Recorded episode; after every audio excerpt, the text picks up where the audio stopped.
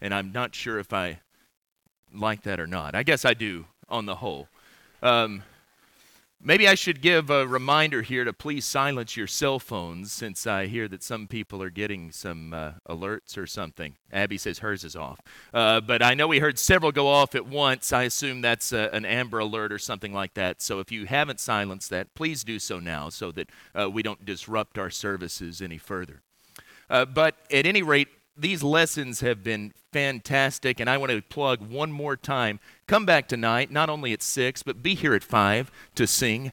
Uh, that will be a tremendously uplifting experience for you, as anyone who's been here for these can attest, as we've learned to appreciate what we do when we sing even more.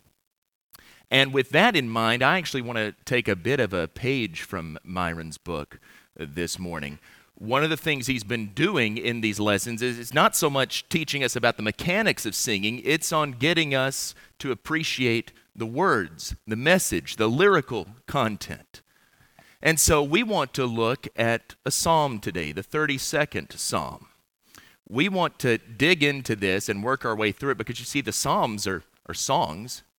The Psalter is the Hebrew hymnal. And these are even better than the songs we have in our books because these songs are inspired. Although, after hearing that story about Be With Me, Lord, in our class, if you were here for that, I may need to revise my whole doctrine of uh, inspiration about how that exactly works. But this psalm, the 32nd psalm, is particularly meaningful to us, I think, because it deals with sin. And that's something we all have to confront. Sin is an inescapable part of the human condition. And when we're talking about sin, we're not talking so much about breaking a list from a rule of commandments. We're not talking about thou shalt or thou shalt nots. These aren't arbitrary things that we can check off. Sin is fundamentally about separation separation from God, separation from others, separation from ourselves in the sense of what God has called us and created us to be people who bear His image out in the world. And yet we all sin. And so we all experience this feeling of separation, of alienation. And so, because of that, so many people in this world, Christians included at times, are racked by guilt and guilt is absolutely debilitating. Guilt destroys our confidence.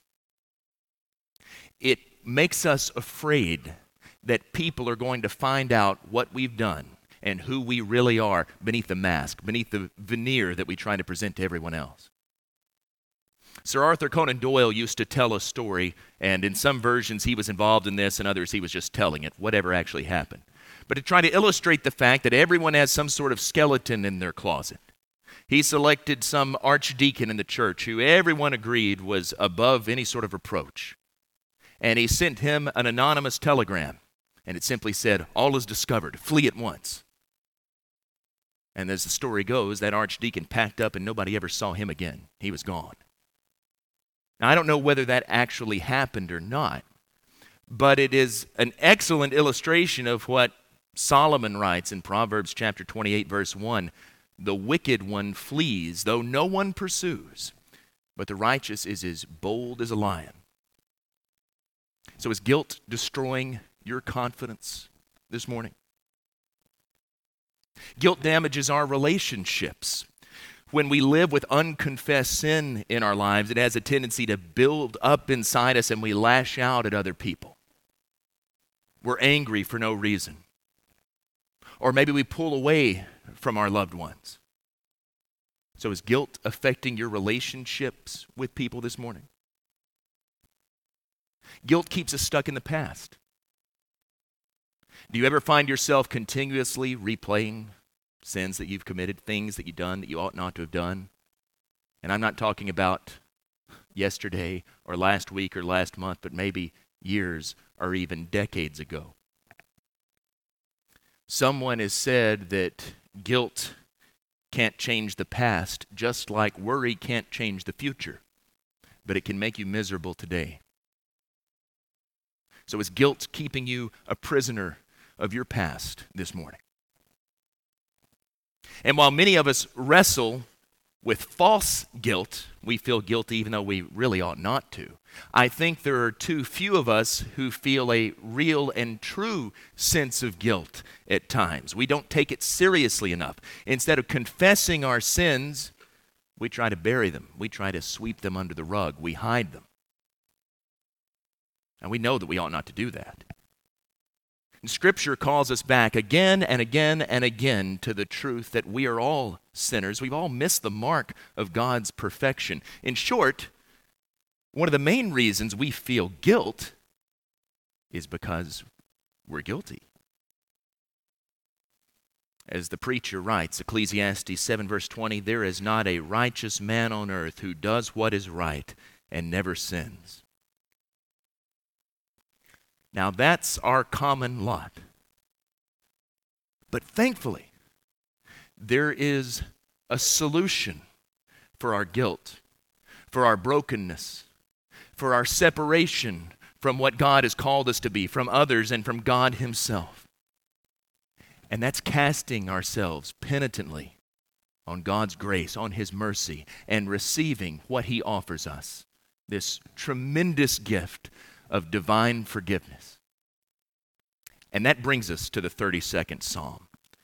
But before turning to the text itself, I want us to consider just a little bit of background. As we've seen in some of these songs that Myron has taken us through, in many cases, understanding a little bit about the author helps us to understand the song better.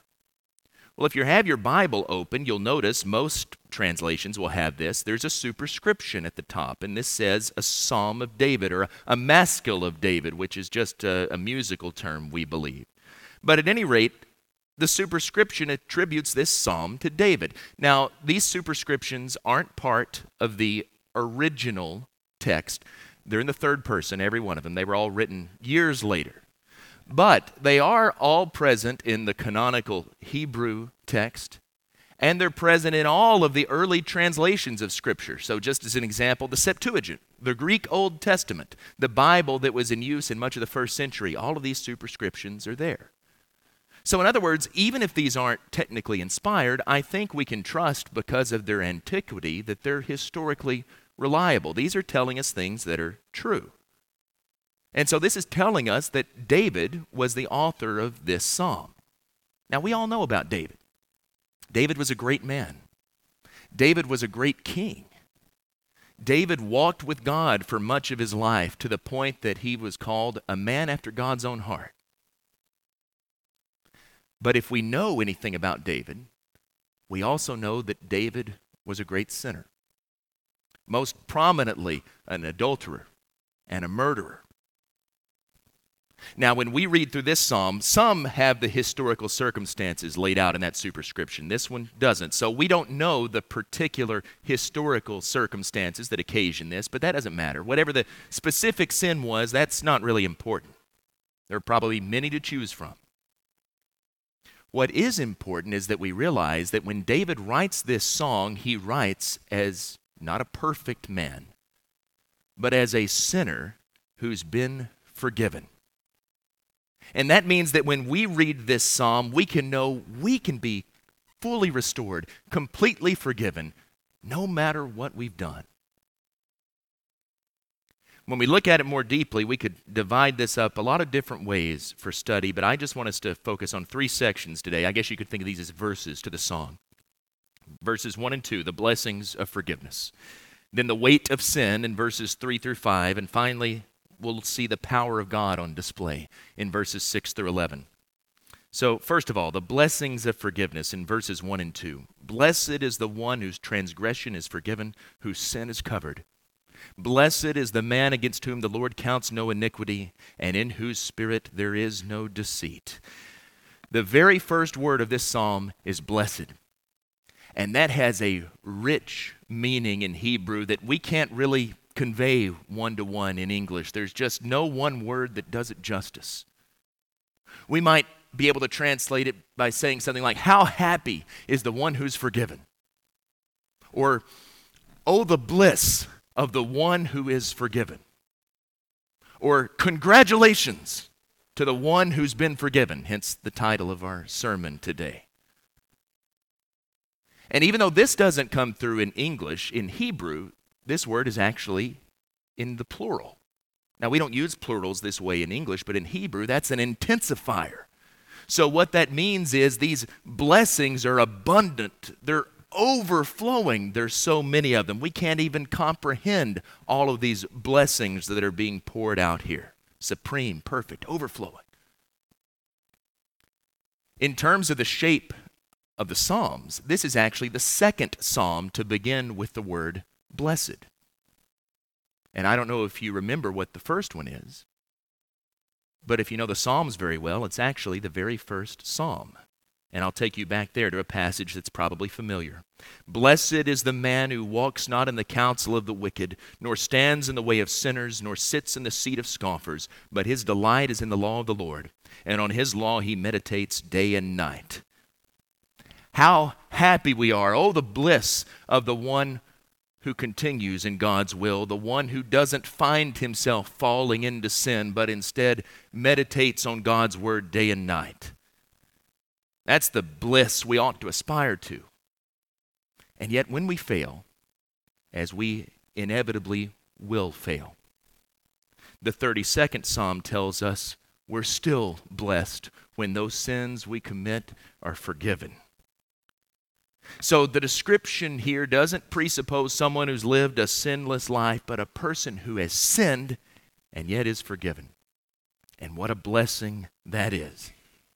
Thank God for that. It's far better to not ever experience the pain and the consequences that come with sin. Then you're truly blessed. Congratulations to you. But when you sin, you can be restored, things can be made right. You can be reconciled to God and you can have those blessings all over again. That's a wonderful thing for us to keep in mind. David gives us a threefold description of sin here. You notice he mentions, he uses the word transgression, he uses the word sin, he uses the word iniquity. Whose transgressions forgiven, sins covered, against whom the Lord counts no iniquity.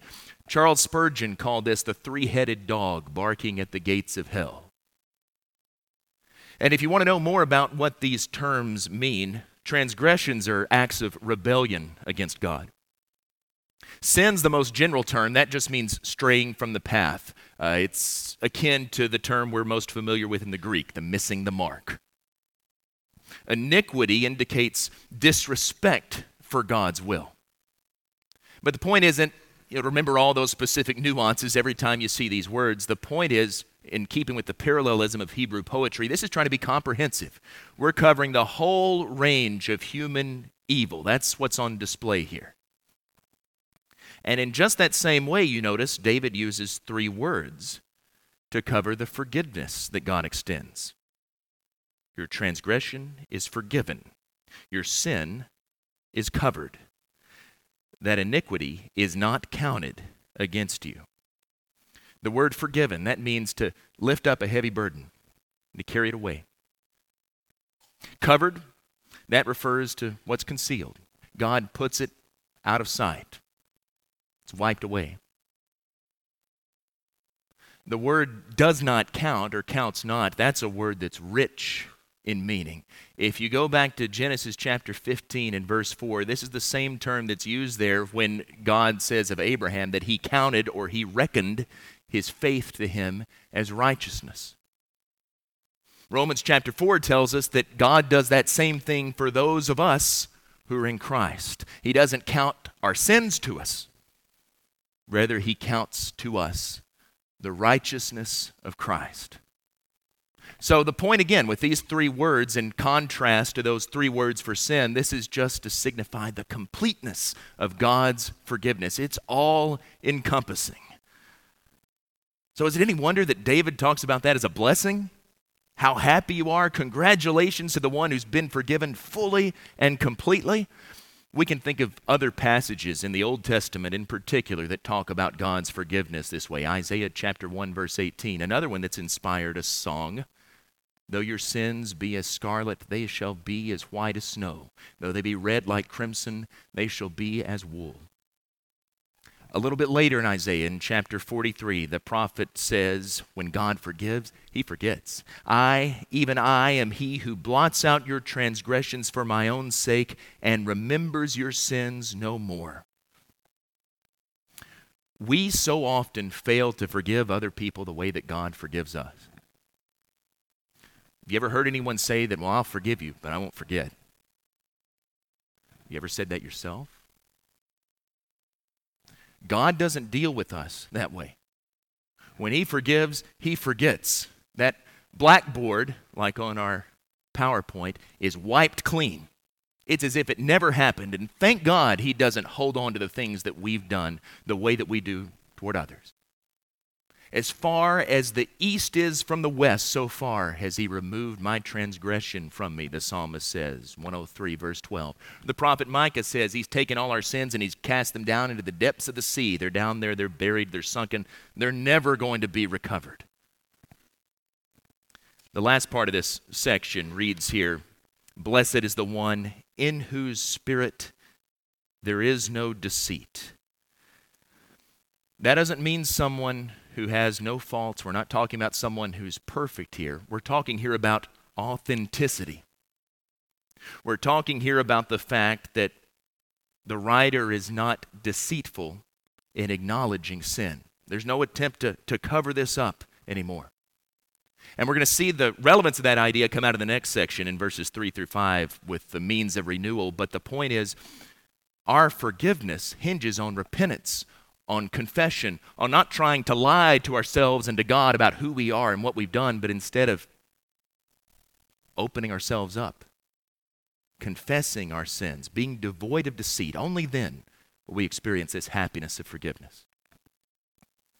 So we go on then to the second section, verses 3 through 5. David talks about the weight of sin, and I'll just read verses 3 and 4 to begin.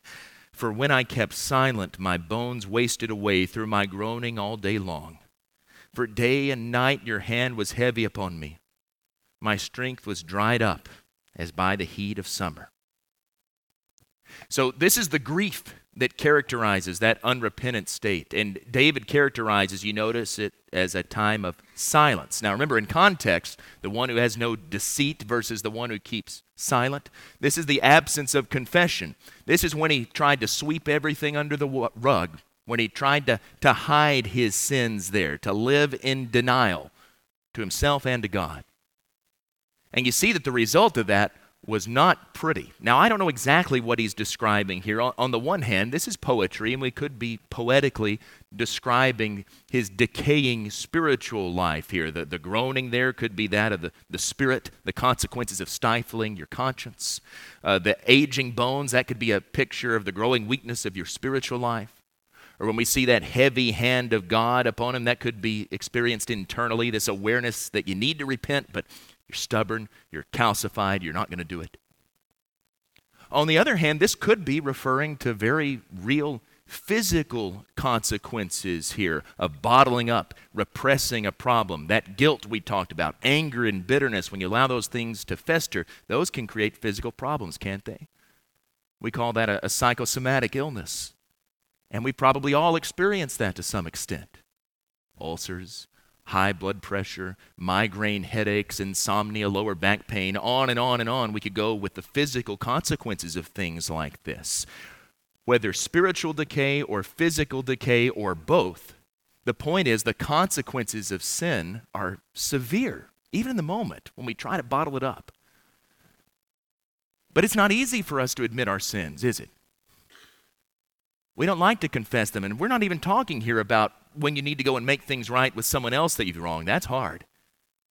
But we even have a hard time admitting to ourselves and to God who we really are and what we've done. It's like the fellow who went into the Hallmark store looking for a card and he finally went to the clerk and he said, Do you have anything that doesn't quite say I'm sorry but vaguely hints at some sort of wrongdoing?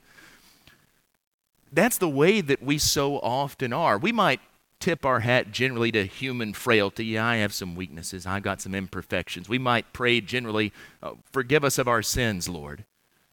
But seldom, if ever, do we really fall down on our knees in genuine repentance and confess what we've done. I've done this, and I need you to help me, God. I need your forgiveness, and I need you to keep me penitent. Try to turn me away from that sin. Instead, we try to cover it up. We lie to ourselves. We lie to God, even though we know we can't really lie to Him. In contrast, verse 5 shows us the difficult approach, but the proper approach. I acknowledged my sin to you, and I did not cover my iniquity. I said, I will confess my transgressions to the Lord, and you forgave the iniquity of my sin. So instead of concealing, instead of denying, David now comes clean he confesses. And you notice how he takes that personal responsibility we talked about here. We got those same three words again sin, iniquity, transgression, but all prefaced with that personal pronoun my, my sin, my iniquity, my transgressions. So this indicates his repentance, his confession. It's complete, it's total. There's no more holding back. But I want you to notice here this is what's wonderful and what I think is maybe the most important phrase in this psalm. As soon as David confesses all of this, the last line, you forgave the iniquity of my sins, immediately it results in forgiveness. You see, confession is like, is like opening the floodgates of a dam. When you sin, and when that guilt is building up inside you, it builds and it builds and it builds, and there's all of that pressure there forming. And there's going to be trouble. But when you open the floodgates, it's instantly released, and all of that pressure rushes out. See, the wonderful thing about forgiveness as it relates to God, God wants to forgive us even more than we want to be forgiven by Him. We don't have to beg God to forgive us. We don't have to bargain with Him. We don't have to promise that we're going to do something for Him in order to receive His forgiveness in a sort of quid pro quo arrangement. We don't have to do any acts of penance in order to receive His forgiveness. What we do have to do is confess our sins and then try to the best of our ability to go and to sin no more. Well, after talking about this blessing of forgiveness and the weight of sin, David goes on in the rest of this psalm to talk about God's power to help. And we can divide this up a little bit further. You can see God's power on display in, in three ways here his protection, his instruction, and his steadfast love. His protection, his instruction, and his steadfast love. So, first of all, his protection in verses 6 and 7. Therefore, let everyone who is godly offer prayer to you at a time when you may be found. Surely in the rush of great waters they shall not reach you. You're a hiding place for me. You preserve me from trouble. You surround me with shouts of deliverance. David urges those who are godly to pray. Whenever you feel that weight of unrepented sin in your life, turn to God in prayer. That's the advice that he gives. And this metaphor of, of rushing waters indicates that God's going to reach down and he's going to help you in those times of trouble. He'll vindicate you, you'll be victorious through him. Then we see his instruction in verses 8 and 9. I will instruct you and teach you in the way you should go. I will counsel you with my eye upon you. Be not like a horse or a mule without understanding, which must be curbed with bit and bridle, or it will not stay near you. Now, this is where it's important, uh, like we've seen in some of the songs, to know who's speaking. This is God's response to David. And by extension, what he's saying to us. In fact, verse number nine, be not like a horse or a mule, that's actually in the plural. He's talking to all of us here. And the point is, we need to have a teachable spirit so that we'll accept those lessons of the first five verses. Don't be stubborn. Don't dig in. Don't force God to break you the way that you would in a, a rodeo or something like that. Instead, we need to allow God to gently touch us and to be able to turn us the way that He would have us to go. Let's allow ourselves to be counseled by Him. Finally, the psalm ends on this note of joy and praise. Many are the sorrows of the wicked, but steadfast love surrounds the one who trusts in the Lord. Be glad in the Lord and rejoice, O righteous, and shout for joy, all you upright in heart. When we stay close to the Lord by cultivating this spirit of surrender and submission, and when we regularly practice confession, we can't help but break out into joy. And we'll experience well, the ESV calls it steadfast love. This is one of the most important words. We talked about this earlier this week, David. This is one of the most important words in all of the Old Testament, Hesed. Sometimes you'll see it translated as steadfast love, sometimes as God's mercy, loving kindness. That's a word they had to invent in English back for the King James Version to try to translate it. And the idea is God's love that doesn't quit, God's love that is always faithful, even when you're unfaithful to Him. God keeps on loving you.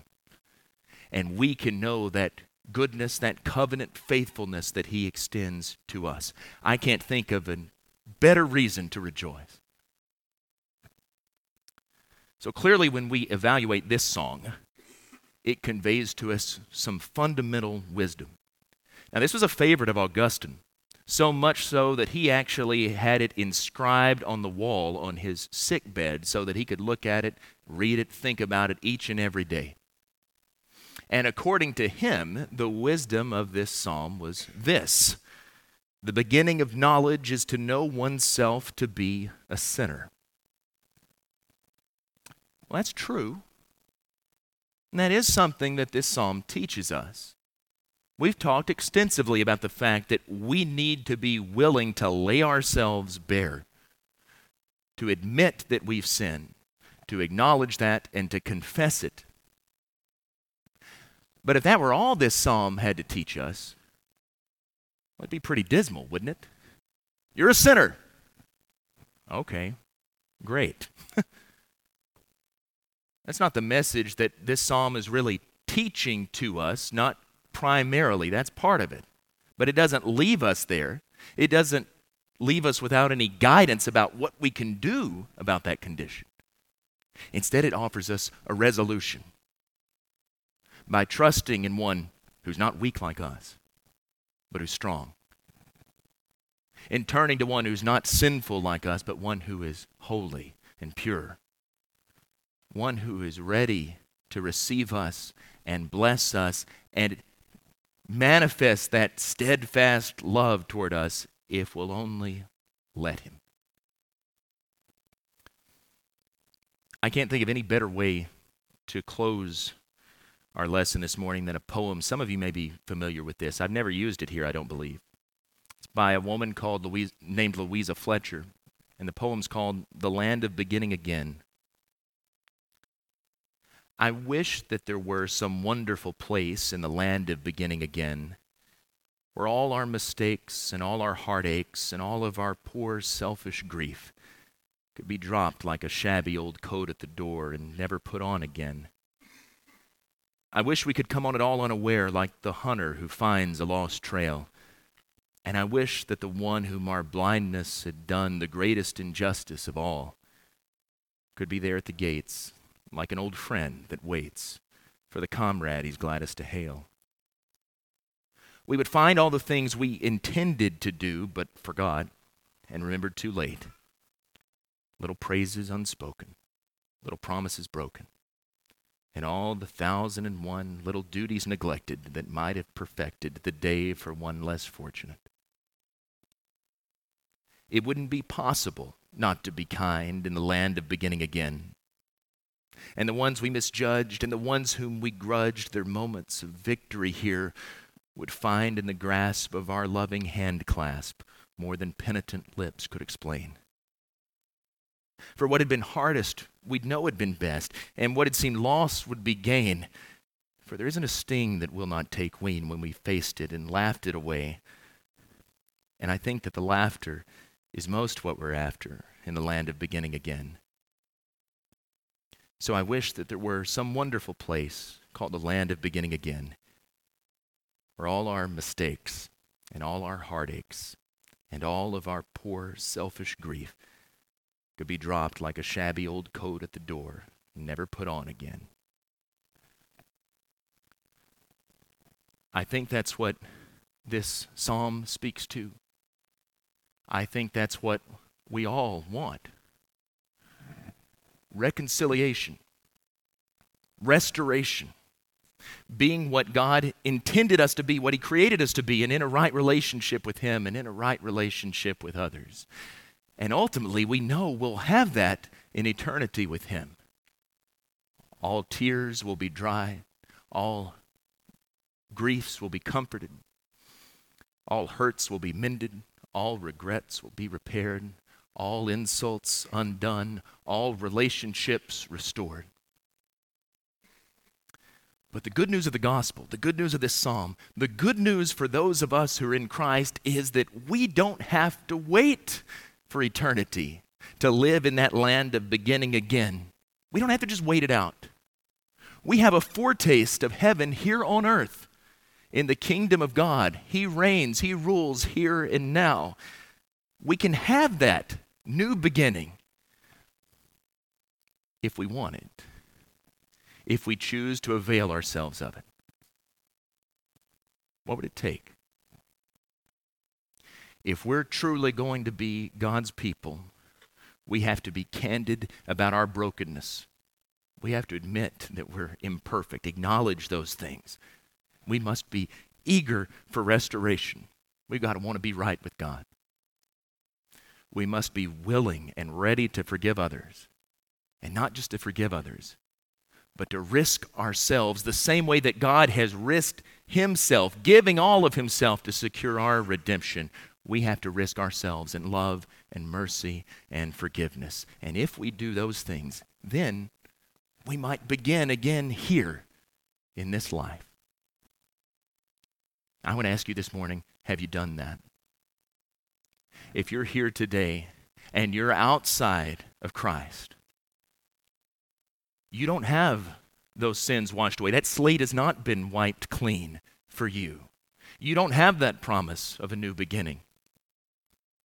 And so I want to urge you to, to receive those wonderful blessings of forgiveness we've talked about by putting your faith, your trust in Jesus, turning to God in repentance confessing that Jesus is Lord, being buried with him in the waters of baptism, and having your sins washed away, being added to his people, being part of that covenant people of God who are the beneficiaries of that steadfast love. Maybe you're here this morning, you already are a Christian, but you've wandered away. There's sin in your life. You've been trying to hide it, you've denied it to yourself and to God. Know that whatever it is, it's not too bad and it's not too late. God is always eager to extend forgiveness to those who repent. Maybe you need to do that in a public way this morning. If you do, whatever your need may be, we want you to come now while we stand and while we sing.